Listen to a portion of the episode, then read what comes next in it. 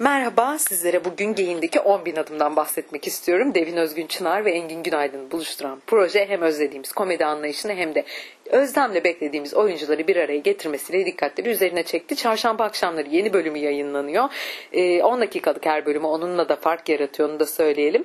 Gain nedir derseniz Android ve iOS storelarınızdan, Apple storelarınızdan telefonlarınızı indirebileceğiniz bir mobil uygulama. Henüz ücretsiz ve dizinin orada yayınlanmış bölümlerini bulabilirsiniz.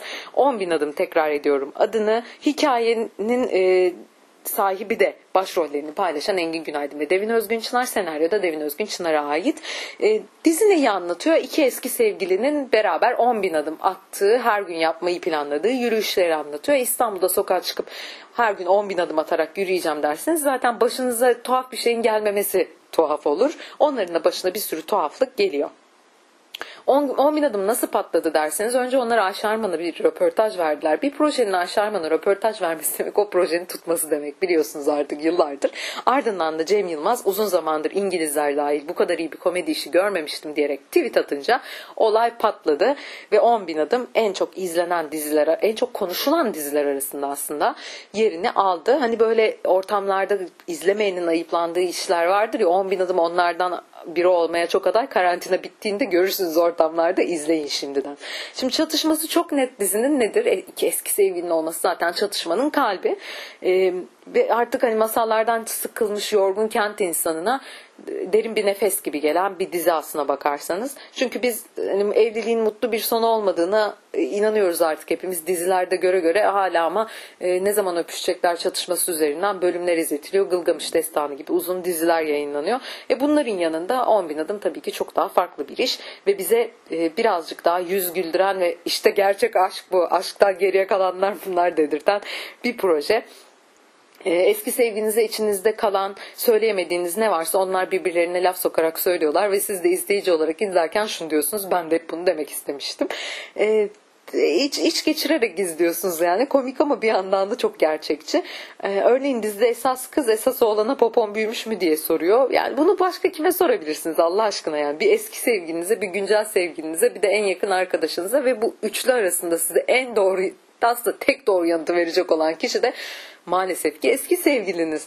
Şimdi dizi de zaten bu dürüstlükten yola çıkıyor. Çünkü artık birbirlerine kendilerini beğendirme çabası içinde olmayan ve birbirlerini kırmaktan korkmayan iki kişi yan yana. Bu adeta iki barut fıçısının yan yana durması gibi ne zaman ateş alacaklar ne zaman bir kıvılcım çıkacak diye izliyorsunuz siz de.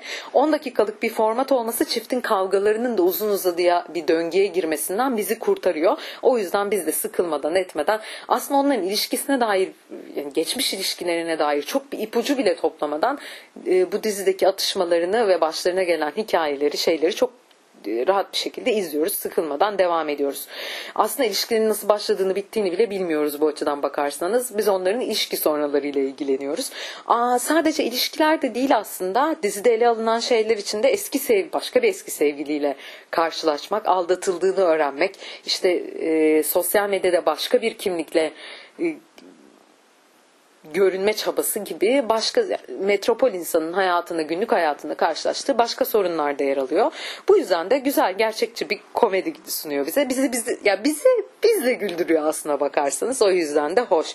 Şimdi 10 bin adımla aynı zamanda biz ekran başında bir İstanbul turu da yapmış oluyoruz. Karantinaya girdiğimiz bu günlerde Cadde Bostan sahilinden Özgürlük Parkı'na, Haliç'ten Başka Parkı'na kadar e, keyifli seyirlik e, yürüyüş notaları bizlere gösteriliyor. O yüzden de içimizi açan bir proje diye bahsedebiliriz.